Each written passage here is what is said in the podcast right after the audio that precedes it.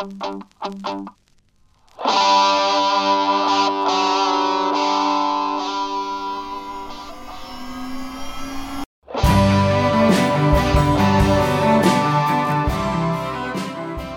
I'm John Dickson with a brief Undeception single. In the early 400s AD, as the Roman Empire was beginning to crumble, slave traders were using the chaos to snatch people off the streets and out of the villages and sending them away to the slave markets dotted all around the Mediterranean. It seemed like everyone was in on it. People were selling their family members to the traders just to make some quick cash. It reached fever pitch in about the 420s in the North African port town of Hippo Regius, modern Annaba in Algeria. From correspondence at the time, we learned that large numbers of men, women, and children were being kidnapped and on-sold through this port. We hear of a woman in Hippo who created a lucrative trafficking business by luring women from the wooded hill country of Giddaba, south of Hippo, on the pretext of purchasing timber from them, and then she would imprison them, beat them, and sell them on. One monk we know of from the Hippo monastery was abducted and sold as a slave. Another man, one of the church's own tenant farmers, whose job was to grow produce for the poor, sold his own wife into slavery. Bands of thugs roamed the countryside, abducting people and selling them to the traders. A letter from the time laments, quote, they seem to be draining Africa of much of its human population and transferring their merchandise to the provinces across the sea. The Christians of Hippo decided to do something about it in what has to be one of the gutsiest church outings in recorded history.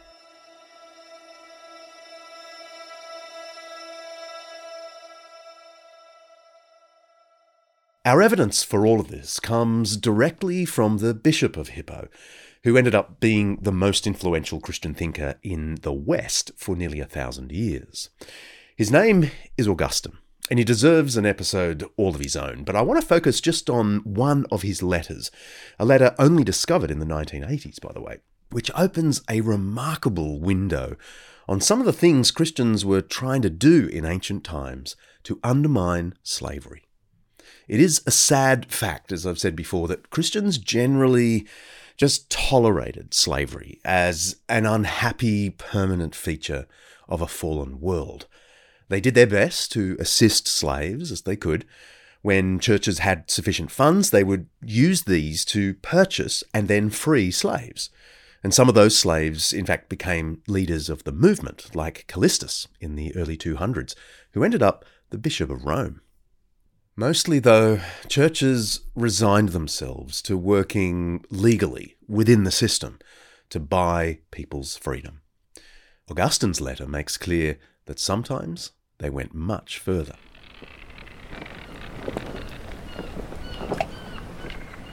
Augustine faced a special problem in Hippo. Slave traders, especially from Galatia in Asia Minor, what we call Turkey, were using his city as the main port to ship slaves out of North Africa to various destinations around the empire and beyond.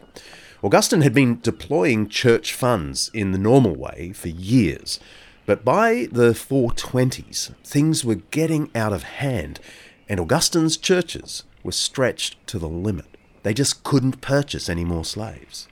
The local believers took matters into their own hands. A large ship was in port about to set sail with its human cargo. A member of the church, a faithful Christian, says Augustine, knowing our custom of missions of mercy of this kind, made this known to the church. Immediately, members of the church raided both the ship and a nearby holding cell. About 120 were freed by our people, Augustine reports. Sadly, he tells us nothing about how they pulled this off, what the operation actually involved. But once in a safe place, the slaves started to tell their stories to the church and, quote, hardly a person could keep himself from tears on hearing all the various ways by which they were brought to the Galatians by trickery or kidnapping. Some were able to be returned to their families. The churches tended to have a great network where they could make that happen. Others were being housed and fed at the church itself. Still others had to be sheltered in the homes of local Christians around Hippo, for the church could not feed all those whom it freed, Augustine says.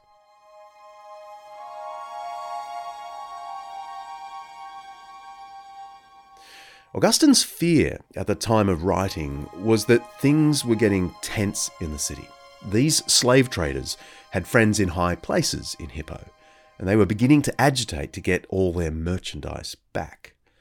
The rescue operation wasn't exactly legal, and Augustine worried that things were about to get pretty bad for the local Christians.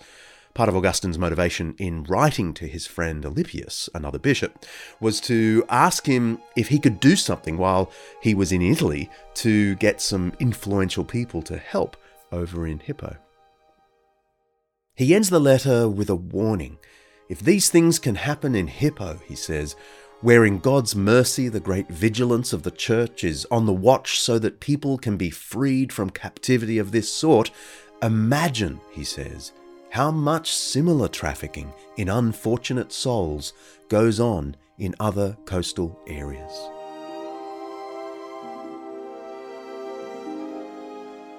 Augustine wasn't an abolitionist, I'm afraid to say. But he did use church funds, as I say, to free slaves and resettle them. And he oversaw the occasional church raid on the slave ships.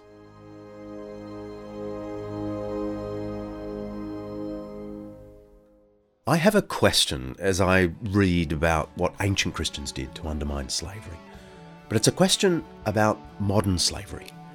Our friends at International Justice Mission tell us that right now there are about 40 million people in the world in slavery. So, my question isn't so much why weren't all the ancient Christians fervent abolitionists? My question is am I doing as much now to end slavery as they did then? I doubt it.